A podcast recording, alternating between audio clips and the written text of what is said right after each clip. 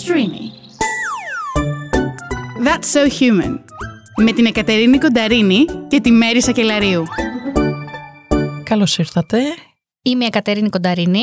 Η Μέρη Σακελαρίου. Και, Και- ακου- και ακούτε; Ακούτε; Τι ακούτε; Το That's So Human. Πάρα πολύ ωραία. Το ξεκινήσαμε σήμερα. Μας έχει αποσυντονίσει ο Άγγελος. ε, βέβαια. είναι, είναι, είναι και κουκλί. Τι είναι τέτοιος αποσυντονισμός. Κάνουμε εικόνα τώρα. ε, βέβαια. Ίσως χρειάζεται να, το, να κάνουμε μια περιγραφή. Νομίζω θα βγει το teaser, οπότε το Α, έχουμε. εντάξει. Ωραία, ωραία, ωραία, ωραία. Λοιπόν, πώς είναι να είσαι. Ο Άγγελος Πεντάρης; Ε, να καλεσμένους συστηθούμε μας. κιόλας, γιατί το έχουμε Αγαπημένους περάσει. καλεσμένους μας. Καλησπέρα, καλημέρα. Ε, Ό,τι Καλή ώρα και μέρα. να μας χαίρομαι, ακούτε. πολύ, χαίρομαι, πολύ, χαίρομαι πολύ που είμαι εδώ ε, και ευχαριστώ για την πρόσκληση και ανυπομονώ να κάνουμε μια πάρα πάρα πολύ ωραία κουβέντα. Τέλεια. Πώς είναι να είσαι έτσι ανάποδα; Να είμαι ανάποδα. Και σαν καλεσμένος δηλαδή. Ε, το έχω συνηθίσει και αυτό και το άλλο και μου αρέσουν και τα δύο και, και να είμαι ο host αλλά ε, απλά ναι, μου αρέσει να κάνω ωραίες συζητήσεις από όποια πλευρά και να είμαι οπότε χαίρομαι πολύ που είμαι εδώ. Τέλεια. Και εμείς πάρα πολύ. Λοιπόν, Άγγελος Πεντάρης. Τράμερ. Τι άλλο; drummer, motivational speaker και τώρα μπαίνω και στα παπούτσια του μουσικού παραγωγού. Ω, να κάτι καινούριο. Για πες μας λίγο γι' αυτό. Γενικά από μικρή ηλικία, δηλαδή από τότε που ήμουν ας πούμε σε μπάντες, πάντα ήμουν αυτός που μπορούσε να καταλάβει όταν μια ιδέα μπορεί να γίνει κάτι, μπορεί να εξελιχθεί σε ένα κομμάτι. Οπότε πιστεύω ότι πάντα το είχα μέσα μου και ε, πολλές φορές το να είσαι παραγωγός δεν είναι απαραίτητα να, να τελειώσεις ένα, ένα κομμάτι και να το φτιάξεις αλλά είναι να αναγνωρίσεις όταν κάποιος άλλος έχει μια ε, καλή ιδέα και να τον βοηθήσεις να την εκφράσει. Οπότε σε αυτά τα πλαίσια ε, μέσω και του στούντιο που τώρα πια έχω με έχει βοηθήσει να εξελιχθώ πιο πολύ σε αυτό το κομμάτι και να βοηθήσω καλλιτέχνες που έρχονται να εκπληρώσουν το όραμα που έχουν για τη μουσική τους. Να πω εδώ ότι η πρώτη φορά που γνωριστήκαμε ήταν στο στούντιο, σε επισκεφτήκαμε εκεί, Ναι. ε, το οποίο εντάξει είναι καταπληκτικό. Ε, θα ήθελα, μας είχες πει κάποια πράγματα τώρα, θα ήθελα να τα μοιραστούμε με τον κόσμο. ναι. Το ότι έχει, είχε μια ιστορικότητα αυτό το στούντιο, το πήρες εσύ, έκανες ανακαίνιση, έβαλες καινούρια μηχανήματα, αλλά κράτησες και παλιά, ναι. που σίγουρα θεωρώ ότι επηρεάζουν τον ήχο στο πώς ακούγονται κάποια πράγματα, ε, ενώ προς μια κατεύθυνση η οποία ε, όλοι το λένε ότι τα παλιά μηχανήματα είναι πιο καλά. ναι, ναι, ναι. Ε, πρώτα μου κάνει εντύπωση ότι τα θυμάσαι όλες αυτές τις λεπτομέρειες. Αλλά ναι, το, το στούντιο ήταν στούντιο από πολύ παλιά, α, από τέλη 70 ή αρχές 80 και μ, αυτό που με τράβηξε έτσι προς το συγκεκριμένο χώρο ήταν ότι ο χώρος είναι φοβερός. Έχει πάρα πολύ ξύλο παντού στη, στην ηχητική επένδυση που είναι κάτι πολύ σπάνιο ε, στις μέρες μας. Ναι, το είχε η δεκαετία εκείνη νομίζω. ε. Ναι. Αυτό το, το στυλ. Το... Και πο- πολύ Το τι έχουν προσεγμένο πάνω. ότι δεν κάνουν κάτι για να το κάνουν. Γιατί Ναι. τότε δεν υπήρχαν και άλλοι τρόποι, άλλα υλικά. Τότε είχαν μόνο τα κλασικά υλικά για να κάνουν την ε, ηχομόνωση, ηχοανάκλαση, όλα αυτά τα θέματα. Οπότε χρησιμοποιούσαν παραδοσιακά ας πούμε υλικά. Ο- Τώρα έχουν προ, προφανώς υπάρχουν νέες τεχνολογίες που Ναι. μπορείς να κάνεις κάτι τέτοιο. Ναι, που ε, πολλές φορές δεν σημαίνει ότι είναι και απαραίτητα καλύτερες. Μπορεί να είναι πιο οικονομικές ή πιο Μμμ. ε, εύκολες στο να στήσεις κάτι, αλλά δεν σημαίνει ότι ηχητικά είναι το καλύτερο. Οπότε αυτό με τράβηξε προς τον χώρο. Ήταν η, η μοναδική ηχητική κατασκευή που είχε, αλλά πέρα από αυτό είχε μέσα και κάποια φοβερά ε, αναλογικά παλιά μηχανήματα που ή δουλεύανε ή όσα δεν δουλεύανε τα φτιάξαμε όλα και είναι όλα πλήρης ε, λειτουργήσιμα και ε, όπως και να το κάνεις τα, τα μηχανήματα και όχι τα επειδή πολλές φορές στη σημερινή μέρα χρησιμοποιούν digital πράγματα Μμμ. του υπολογιστή ο αναλογικός ήχος έχει μια ε, άλλη ζεστασιά Ναι. Ναι, Αυτό- ακριβώς, ακριβώς αυτό είχε ο χώρος. Ναι, Η έχει, αλήθεια είναι. έχει και όλη η αισθητική βέβαια να πούμε ότι είναι σαν να μπαίνεις στη δεκαετία του 70, δηλαδή κάνεις ένα gap χρονικό, μπαίνεις σε μια παράλληλη πραγματικότητα και το έχεις, έχεις κρατήσει αυτή την αισθητική και νομίζω και σε, μας είχες πει ότι ε, όπου υπήρχαν ε, κάποια θέματα, ας πούμε ο καπνός από τσιγάρο, γιατί παλ- παλιά καπνίζανε Ναι. παντού και όλα αυτά, αυτά εννοείται ότι έχουν αντικατασταθεί και τα λοιπά και είναι καινούρια, αλλά έχεις κρατήσει την Ναι. αισθητική όλοι. Ναι, ε, κρατήσαμε το στούντιο εμφανισιακά και όσο μπορούσαμε όπως ήταν από την πλευρά ας πούμε, της ηχητικής επένδυσης και δεν προσπαθήσαμε κάτι παλιό να το κάνουμε ξαφνικά μοντέρνο. Ε, κρατήσαμε τα καλά στοιχεία που είχε και διορθώσαμε τα πιο ταλαιπωρημένα επειδή ο χώρος ήταν ε, παραμελημένος, ήταν παρατημένος και απλά ε, χρειαζόταν πολύ αγάπη για να ξαναπάρει τα πάνω του και αυτό ακριβώς κάναμε δηλαδή το, το προσέξαμε, το νοικοκυρεύσαμε και τώρα έχει γίνει ένας ε, πάρα πολύ ωραίος και δημιουργικός χώρος που ε, από ό,τι μου έχουν πει και όσοι μπαίνουν μέσα έχει μια πολύ ωραία και θετική ενέργεια και αυτός ήταν ο στόχος μου. Ε, και έχω και άλλη μια ερώτηση σε σχέση με αυτό. Α, αν θυμάμαι καλά, Gem Studio. Ναι, Έτσι. ακριβώς. Ε, μ, έχω φυλάξει και την καρτούλα σου. Πολύ ωραίο και το γραφικό. Τι γίνεται με τους ανθρώπους που πρέπει να ε, εργαστούν με αυτά τα μηχανήματα; Δηλαδή δεν ξέρω αν υπάρχει η γνώση του πώς με ένα αναλογικό μηχάνημα μπορείς να το... Δηλαδή έχεις βρει άτομο το οποίο δούλευε από παλιά οπότε ήξερε και θυμόταν πώς να δουλεύει αυτά τα μηχανήματα ή εσύ εκ νέου κάθισες και τα έμαθες; Ε, και τα δύο. Ο ηχολήπτης που έχουμε στο στούντιο λέγεται Αχιλέας Διαμαντής και επειδή είναι χρόνια στο χώρο έχει πείρα με αναλογικά μηχανήματα. αλλά και ξεκίνησα να μαθαίνω κι εγώ. Αλλά υπάρχουν και πολλά παρόμοια πράγματα. Δηλαδή έτσι όπως κάποιος θα δούλευε ένα software και θα πάταγε στο ποντίκι του να κάνει ε, κλικ να κουνήσει κάτι απλά ε, έχουμε μηχανήματα που τα έχουμε σ- στην πραγματικότητα στην αληθινή ζωή και μπορεί κάποιος μ, τα γυρνάς με το χέρι σου Ναι. Πατάς τα κουμπάκια δηλαδή. Φοβερό. Πάμε όμως, τι άλλο κάνεις πέρα από Το το στούντιο. χώρο, από το στούντιο, από την ε, μουσική παραγωγή; Καταρχάς, το ότι έχω μπει στη μουσική παραγωγή περισσότερο έχει πολλές πλευρές. Επειδή κάνω και δικ- δικά μου κομμάτια, όπως έκανα ας πούμε, και πριν κάποια χρόνια, αλλά τώρα πια πλέον κάνω και μουσική που τις δίνω σε άλλους. Ε, και εκεί πέρα αυτό είναι κάτι τελείως διαφορετικό επειδή πλέον το, το εγώ μου και τα θέλω μου φεύγουν τελείως από τη μέση και κοιτάω να είμαι ε, ο υπηρέτης της μουσικής και το στήριγμα του καλλιτέχνη. Είναι κάτι τελείως ε, διαφορετικό. Ε, και πέρα από αυτό ε, συνεχίζω να κάνω τις ομιλίες που κάνω εδώ και κάποια χρόνια.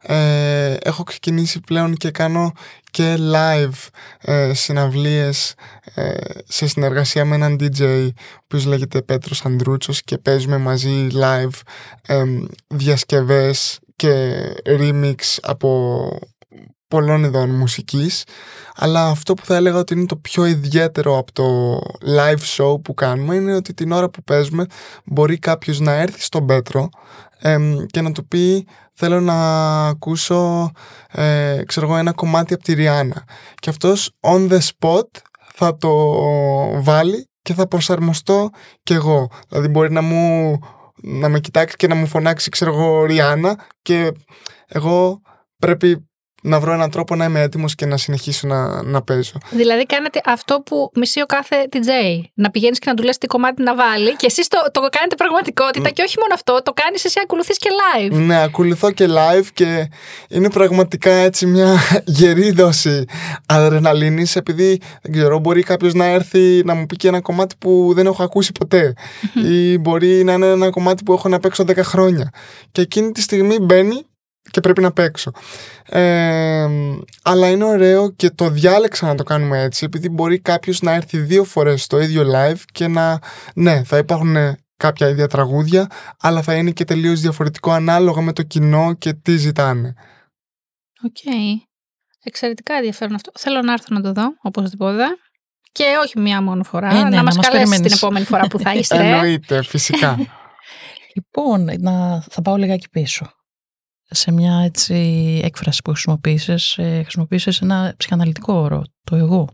ναι. Ε, πόσο αυτό το πράγμα σε επηρέαζε πριν, το εγώ σου; Καταρχάς, όλοι οι άνθρωποι έχουμε εγώ και υπάρχει το, το εγώ που είναι υγιής και το εγώ που ε, είναι η πιο ναρσιστική πλευρά, να το πούμε. Θέλω και προσπαθώ συνέχεια να, να εξελίσσομαι στο πώς είμαι σαν άνθρωπος και σαν άγγελος πέρα από το επάγγελμά μου. Εμ, πιστεύω ότι το εγώ μου έχει λου- λειτουργήσει πάρα πολύ θετικά στο να μην αν- αφήσω την ε, αναπηρία μου να, να καθορίσει το πόσο ευτυχία θα έχω στη ζωή μου. Δηλαδή ότι εγώ θέλω να δοκιμάζω πράγματα, θέλω να περνάω καλά, θέλω να έχω φίλους, κοινωνική ζωή, θέλω να δοκιμάζω ε, δ- δραστηριότητες και στη ζωή μου θα κάνω αυτό που θέλω εγώ. Οπότε και αυτό είναι ένα μέρος εγωισμού, αλλά θέλω να πιστεύω ότι ε, είναι θετικό και όσον αφορά για την αρνητική πλευρά που επίσης την έχουμε όλοι εμ, το δουλεύω συνέχεια. Έχω άτομα γύρω μου που με προσγειώνουν ε, είναι ειλικρινείς μαζί μου και πιστεύω ότι εμ, μόνο και μόνο ας πούμε όταν κάνουμε μια συνειδητή απόφαση να δούμε τα, τα δικά μας σκοτάδια τις πιο αρνητικές μας πλευρές ίσως ε, κάποια τραύματα που μας αναγκάζουν να λειτουργούμε με έναν τρόπο που όμως εμείς αυτό είναι στο χέρι μας να το αλλάξουμε πιστεύω ότι ε, όλο αυτό ε, δημιουργεί μια προσωπική βελτίωση Μμμ. Πολύ ωραία, πολύ ωραία. Φυσικά, σε αυτό που έτσι περιγράφεις τόση ώρα, νομίζω ότι είσαι στο υγιές κομμάτι του εγώ. Δεν νομίζω δηλαδή τώρα να θέλεις να ζήσεις. Ε, το πιο φανταστικό και πραγματικό και Ναι. αληθινό πράγμα που μπορεί να υπάρχει είναι αυτό. ναι. Δεν νομίζω ότι πας Και προς νομίζω την άλλη ότι είσαι κατεύθυνση. και από τους ανθρώπους, για να σε σε συμπληρώσω Μέρη, που ζεις το τώρα. Δηλαδή, ναι, κάνεις σχέδια για το μέλλον, αλλά τουλάχιστον όσο σε παρακολουθώ, είσαι άνθρωπος που ζεις το τώρα και αυτό είναι πάρα πολύ σημαντικό, να ζεις τη στιγμή και να βιώνεις το κάθε τι που κάνεις αυτή τη στιγμή. Δηλαδή, την, εμ, την ευχαριστιέσαι τη διαδικασία. Ναι. Δεν το κάνεις απλά διεκπαιρεωτικά για να το κάνεις και να πεις το έκανα και αυτό και πάμε παρακάτω. Ναι. Α, εδώ που ξέρω ότι μιλάμε πολύ ανοιχτά και πολύ ειλικρινείς, θα πω ότι αυτό είναι κάτι που με έχει δυσκολεύσει αρκετά στο να ζω στο τώρα. Γενικά έχω μια τάση να σκέφτομαι συνέχεια ε, το μέλλον και να σκέφτομαι θα είναι έτσι, θα είναι αλλιώς θα... και το να μάθω να ζω στη στιγμή και να έχω εμπιστοσύνη στη ροή των πραγμάτων είναι κάτι που δεν μου έρχεται εύκολα ακόμα και σήμερα και εκεί εμ, είναι και αυτό το κομμάτι που έλεγα προηγουμένως ότι είναι πολύ σημαντικό γύρω μας να έχουμε ε, σωστούς ε, ανθρώπους που μας βοηθάνε να γίνουμε καλύτεροι. Και είναι ένα κομμάτι που έχω δεχτεί πάρα πολύ ε, θετική στήριξη από διάφορους ανθρώπους. Και αφού έτσι, ε, αν κατάλαβα καλά, μιλάς για μέλλον, δηλαδή αν το- το μυαλό σου τρέχει. Ναι, επί της ουσίας, ίσως αυτοί οι άνθρωποι να είναι και ένα είδος άγκυρας. Δηλαδή Ναι. να σε φρενάρουν με έναν τρόπο ε, κάποιες φορές ώστε να μπορείς ας πούμε να ε, είσαι στο εδώ και τώρα και να λειτουργείς αντίστοιχα ναι. από ό,τι κατάλαβα. Α, ακριβώς, ακριβώς αυτό που είπες είναι, είναι έχω, έχω μια άγκυρα που είναι από ανθρώπους που μπορώ να μετρήσω ας πούμε ο- σίγουρα όχι παραπάνω από τα δύο χέρια ε, αλλά είναι πάντα μαζί μου, πάντα δίπλα μου και ε, όλοι το έχουμε πιστεύω ανάγκη αυτό στη ζωή μας. Ε, γενικότερα σαν άνθρωπος έχω μια τάση να σκέφτομαι πολύ το μέλλον και να μην σκέφτομαι και καθόλου το παρελθόν που δεν λέω ότι κάνει καλό να σκεφτόμαστε το παρελθόν συνέχεια. Αλλά πιστεύω ότι ε, κάθε που και που μια επενθύμηση από το που έχουμε ξεκινήσει και που είμαστε ε, συνήθως θα σε κάνει πολύ ευνόμων για την παρούσα στιγμή. Οπότε κάνει και καλό κάποιες φορές. Ναι, ναι, βέβαια. Σίγουρα, αλλά ε, τουλάχιστον εμ, κρίνοντας από τον εαυτό μου, ε, σε φάσεις που έχω στη ζωή μου περάσει που κοίταγα αρκετά προς τα πίσω ε, νομίζω ότι είναι μια φάση που μπορεί να κολλήσει σε αυτό και είναι αρκετά επικίνδυνο. Δηλαδή, αρκετός κόσμος μένει κολλημένος στο τι θα μπορούσε να έχει κάνει διαφορετικά, αν το είχα κάνει έτσι, τώρα που θα βρισκόμουν, ε, πώς θα είχαν επηρεαστεί τα πράγματα. Και αυτό είναι μια σκέψη η οποία κάνει λούπα και δεν σε αφήνει να προχωρήσεις και να δεις παρακάτω. Οπότε εφόσον εσύ το έχεις ε, στο πιο μικρό επίπεδο αυτό, θεωρώ ότι είναι από τα πράγματα που σε βοηθάνε στο να κάνεις καινούρια πράγματα Ναι. και να βλέπεις μπροστά. Ναι. Μμμ, Ωραία, Συμφωνώ. ωραία, ωραία. Ε, κάποια στιγμή, νομίζω τον Μάιο, είχες κάνει μια ομιλία στο TEDx Athens. Ναι. Σωστά. Σωστά. Πώς το βίωσες αυτό; Πώς, πώς ήταν να είσαι μπροστά σε τόσο κόσμο, έτσι. Είναι... Ε, καταρχάς να πω ότι το TEDx ήταν ένα όνειρο που το έχω πολύ καιρό. Το είχα στο μυαλό μου δηλαδή τουλάχιστον τέσσερα χρόνια. Και είπα ότι πλέον, ξέρεις, σταματάει να είναι ένα όνειρο και το βάζω στόχο και κάποια στιγμή όταν το timing είναι σωστό θα το καταφέρω. Οπότε πιστεύω ότι χάρηκα τόσο πολύ όταν μου ήρθε ξέρεις, το τηλεφώνημα και με ρωτήσανε αν, αν θέλω να πάω που κατευθείαν μπήκα σε ένα πολύ πειθαρχημένο ε, και συγκεντρωμένο mindset. Ε, Δεν σκεφτόμουν ούτε ότι ου, θα είναι πολλοί κόσμος. Δε- Δεν, δεν πήγαινα καθόλου εκεί. Δηλαδή ε, σκεφτόμουν όταν έγραφα την ομιλία μου ή μάλλον ε, γενικά δεν είμαι άνθρωπος που γράφει ομιλίες, δεν την έχω γραμμένη κάπου. Είμαι άνθρωπος που μου έρχεται έμπνευση όταν συζητάω με συγκεκριμένους ανθρώπους που ε, σε αυτή την περίπτωση επειδή μίλησα αρκετά για την πορεία μου με την εγκεφαλική παράλυση μίλαγα με ανθρώπους που ήταν μαζί μου από την αρχή της πορείας μου. Ε, οπότε ήμουν πολύ συγκεντρωμένος στο ποιο είναι το μήνυμα που θέλω να βγάλω προς τα έξω με αυτή την ομιλία. Και μετά βρήκα όλα τα υπόλοιπα, αλλά είχα συνέχεια στο μυαλό μου το μήνυμα εμ, και γενικότερα τι ενέργεια ε, θέλω να έχω πάνω στη σκηνή, όχι μόνο όταν μιλάω, αλλά όταν ε, παίζω κιόλας μουσική. Ήθελα να βγάλω κάτι ε, ειλικρινής, δηλαδή ότι ο φόβος είναι ένα σημαντικό πράγμα ε, στη ζωή. Και υπάρχουν στιγμές ακόμα και σήμερα που είμαι, φοβάμαι πολλά πράγματα αλλά δεν αφήνω αυτό το φόβο να με σταματήσει αφήνω αυτό το φόβο να με οθήσει προς τα μπροστά. Οπότε ξέρεις ε, με συγχωρείς αλλά δεν μου έρχεται η ελληνική λέξη. Ήθελα να πάω και να μπορώ να είμαι vulnerable Ειλικ- μ, η ελληνική ε, να, να, ναι, θα μου έρθει. Εντάξει, προς το παρόν το αφήνουμε όπως Ναι. έχει. ναι, ναι, να, να, ήθελα να πάω να μπορώ να είμαι vulnerable, να μπορώ να είμαι ειλικρινής και να δείξω ότι γίνεται να είσαι και vulnerable και πάρα πολύ δυνατός και δυναμικός την ίδια ώρα. Ευάλωτος. Α, ευάλωτος, ναι, Ναι. τώρα το Ναι. ακούσαμε. Ε, Επειδή είδαμε, το- ακούσαμε το αντίθετο. το- το- ναι. Ήθελα να δείξω λοιπόν ότι μπορεί, μπορεί ένας άνθρωπος να είναι και ευάλωτ- ευάλωτος αλλά και πολύ δυναμικός. Αυτό τώρα που είπες είναι τόσο μεγάλη κουβέντα γιατί υπάρχει, αυτή είναι μήνυμα αυτό σε σχέση με την ευαλωτότητα.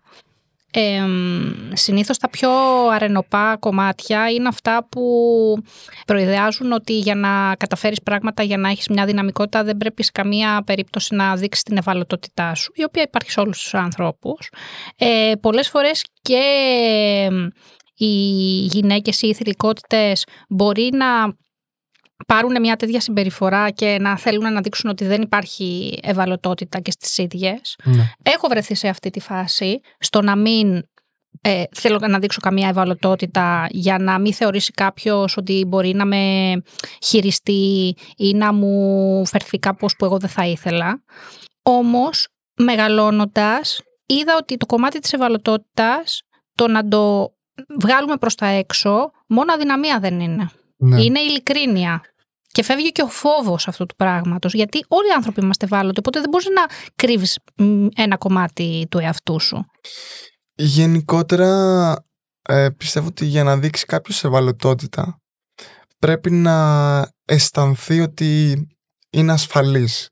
Μμμ. Δηλαδή, και είναι λογικό να μην μπορείς να είσαι ευάλωτος παντού και πάντα. Ε, είναι συγκεκριμένα τα, τα περιβάλλον και τα, τα θέματα που μπορείς να, να δείξεις έτσι πιο πολύ αυτή την πλευρά.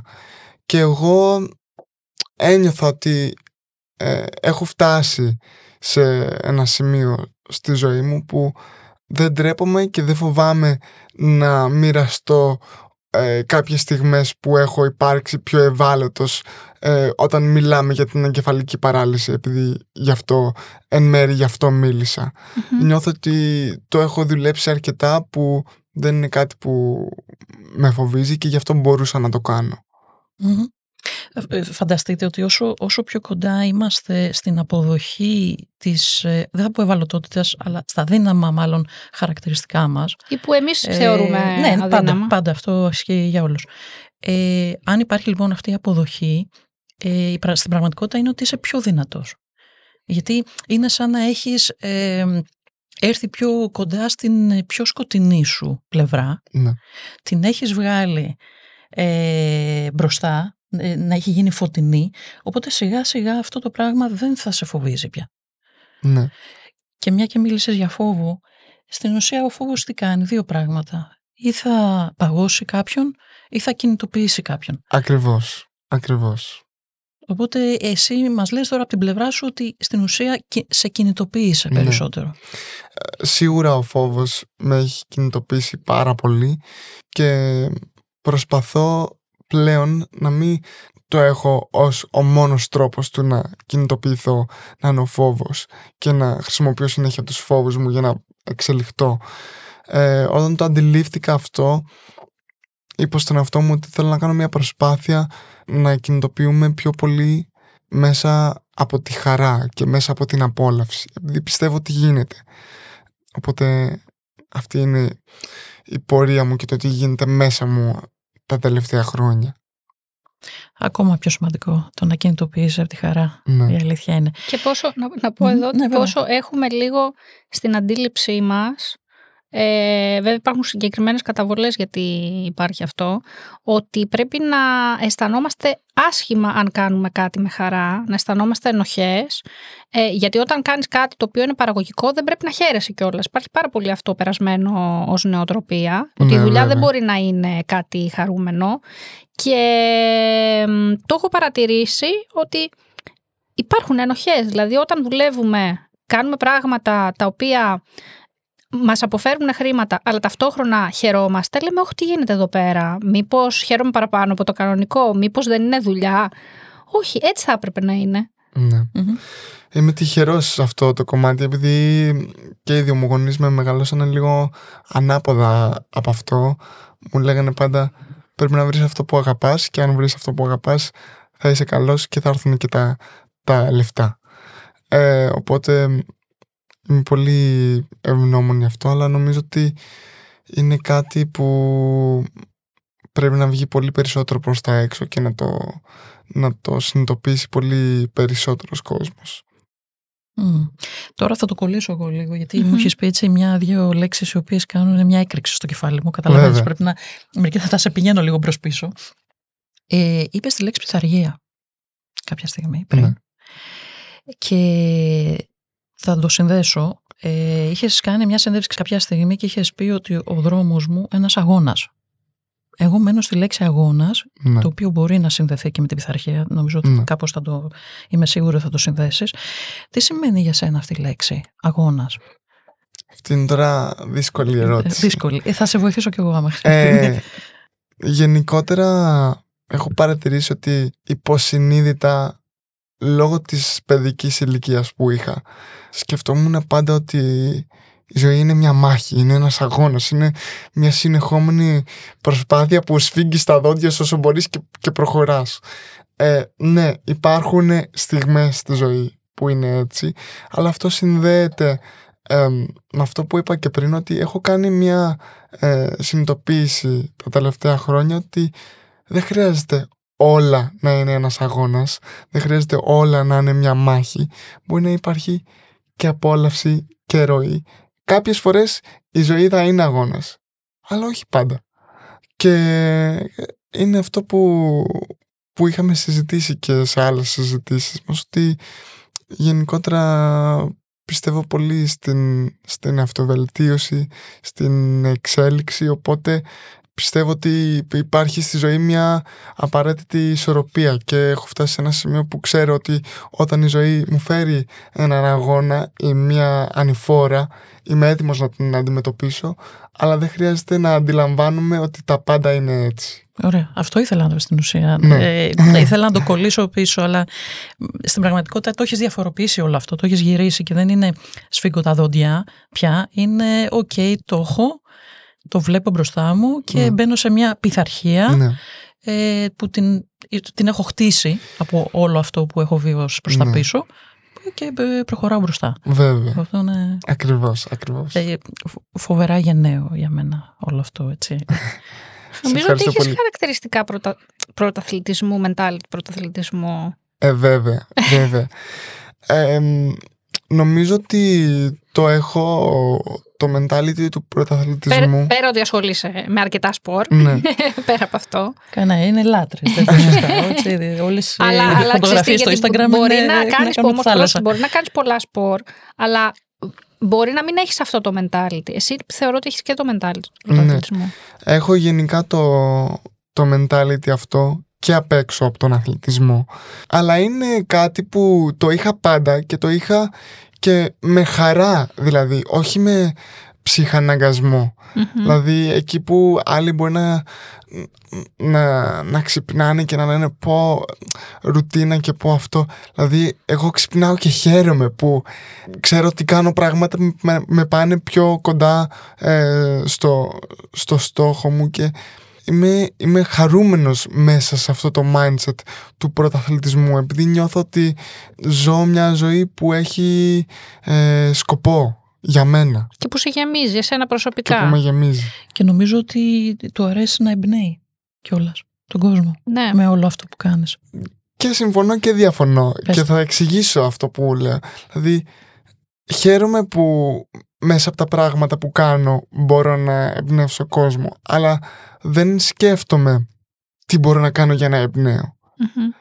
Σκέφτομαι να κάνω πράγματα που με γεμίζουν εμένα και μέσα από αυτό, σαν δεύτερο, βγαίνει ότι ε, εμπνέονται και άλλοι. Και νομίζω ότι και εγώ ο ίδιος έτσι εμπνεύστηκα από ανθρώπους που, βλέποντας ανθρώπους που κάνουν αυτό που αγαπάνε, κάνουν, κάνουν το πάθος τους και μέσα από όλο αυτό βγαίνει το καλύτερο, ε, η καλύτερη εκδοχή του αυτού τους και ήταν μια έμπνευση για μένα. Αυτό που λες. Ε, μα ούτως ή άλλως είναι μια διαδικασία που υπάρχει. Δηλαδή, αν σκεφτείς από το κομμάτι του, του περιβάλλοντος, όλοι μας ε, έχουμε άτομα στο περιβάλλον μας που μας εμπνέουν ε, ή εμείς μπορεί να εμπνέουμε άλλους. Αυτό υπάρχει σαν ανθρώπινη ε, λογική και δυναμική και από εκεί και πέρα εντάξει στην εποχή ας πούμε των social media ή και των μέσων μαζικής ενημέρωσης των κλασικών αυτό εννοείται ότι μπορεί να πω, έχει μια πολλαπλασιαστική δύναμη και να σε μάθουν και άνθρωποι που δεν είναι στο στενό σου περιβάλλον. Αλλά είναι μέσα στη φύση μας και προφανώς για να είναι θεωρώ ότι έχει να κάνει με το ότι βοηθάει ο ένας τον άλλον να προχωρήσει. Ναι, βέβαια. Ακριβώς, η ορατότητα, μια και μιλάμε και για το κομμάτι, σίγουρα βοηθάει πάρα πολύ τον έξω κόσμο. Τώρα, σε, εντάξει, ξαναγυρίζουμε λίγο στα πολύ πρόσφατα. Κάτι μας είπες και για podcast.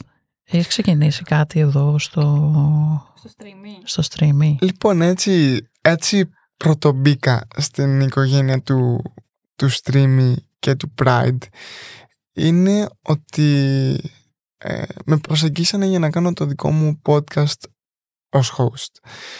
Και όχι μόνο με προσεγγίσανε, αλλά μου, μου ξεκαθάρισαν ότι έχω την ελευθερία να, να κάνω εγώ το δικό μου όραμα. Επειδή τους εξήγησα ότι το να κάνω podcast είναι κάτι που έχω σκεφτεί πάρα πολύ και είχα ήδη ένα concept στο μυαλό μου για το τι θέλω να κάνω στο δικό μου podcast και απλά μου είπαν ότι οκ, είμαστε εδώ και σε υποστηρίζουμε οπότε ε, χαίρομαι πάρα πολύ για την καινούρια αρχή που έχω κάνει και που την έχω κάνει σε ένα τόσο ωραίο περιβάλλον που έχω ανθρώπους που με καταλαβαίνουν και με στηρίζουν και μ, χαίρομαι πολύ επίσης επειδή μπορώ να σκεφτώ κατευθείαν ανθρώπους που ξέρω ότι έχουν πράγματα να πούνε και θέλω πολύ να τους βοηθήσω να τα βγάλουν προς τα έξω.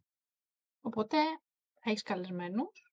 Καταλαβαίνω. Ναι. Η θεματολογία ακριβώς; Λοιπόν, το podcast λέγεται Limitless και η, η θεματολογία είναι ότι δεν ήθελα να μιλήσω με μουσικούς μόνο ή με αθλητές μόνο. Δεν ήθελα καθόλου αυτό που κάνω να είναι περιορισμένο σε κάποιο κουτί επαγγέλματος ή κάτι τέτοιο.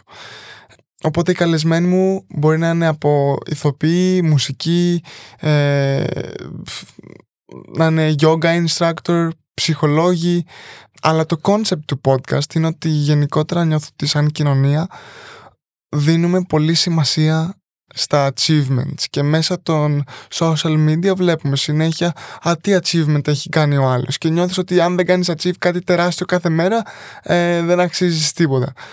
Και επειδή έχω μιλήσει με ανθρώπους που έχουν φτάσει ψηλά στη ζωή τους ε, κυρίως, δηλαδή ειδικά βασικά όταν μιλάμε για τη μουσική μέσα στην πορεία μου στο Λος Άντζελες ε, κατάλαβα ότι έχουν φοβερές ιστορίες που δεν έχουν βγει ποτέ προς τα έξω στα, στα interviews επειδή στα interviews πολύ συχνά μιλάμε για achievements και εγώ δεν θέλω να μιλήσω για achievements θέλω να μιλήσω για την πορεία για το τι περνάει κάποιος για να φτάσει στο, στο achievement και το τι γίνεται από πίσω από το achievement.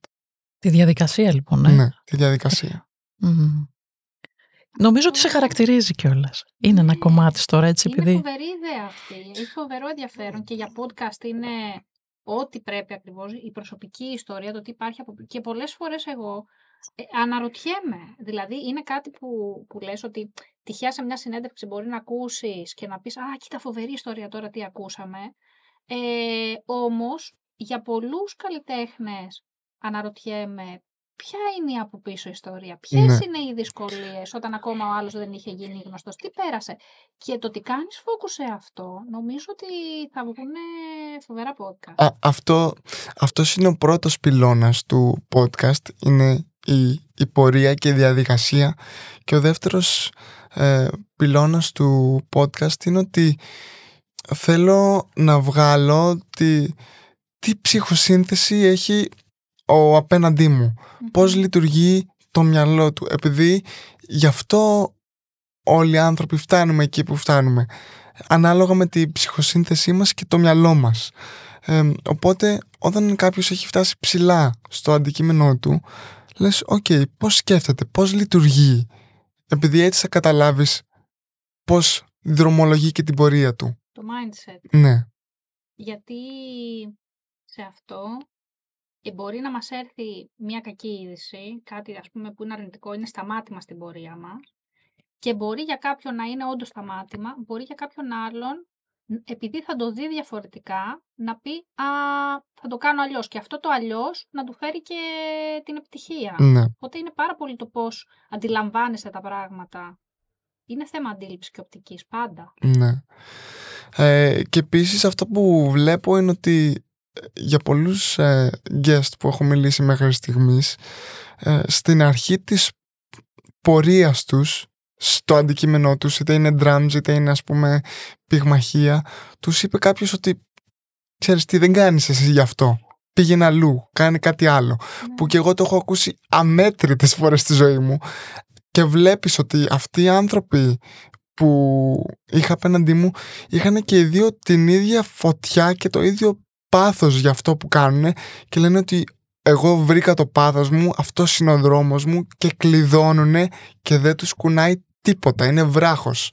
Και αυτό θέλω να βγάλω προς τα έξω. Και το πείσμα τους επίσης. Ε. Επίσης. Νομίζω ότι μ, ε, σκέφτομαι το πώς θα κλείσουμε τώρα, γιατί η αλήθεια είναι ότι θα μπορούσαμε να είμαστε ώρες εδώ.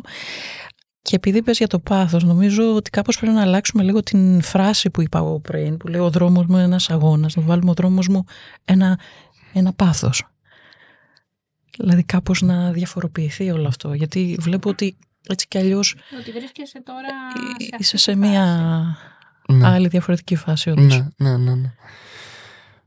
Πολύ ωραίο. Λοιπόν, Το αφήνω να κλείνουμε έτσι επειδή μου άρεσε. Ωραία. Με το πάθος λοιπόν. Ε, είχαμε μαζί μας τον Άγγελο Πιντάρη. Σε ευχαριστούμε Άγγελε. Εγώ ευχαριστώ. Ωραία, είμαι η Μέρη Σακελαρίου Και είμαι η Κατερίνη Κονταρίνη. και ακούσατε Το That's So Human.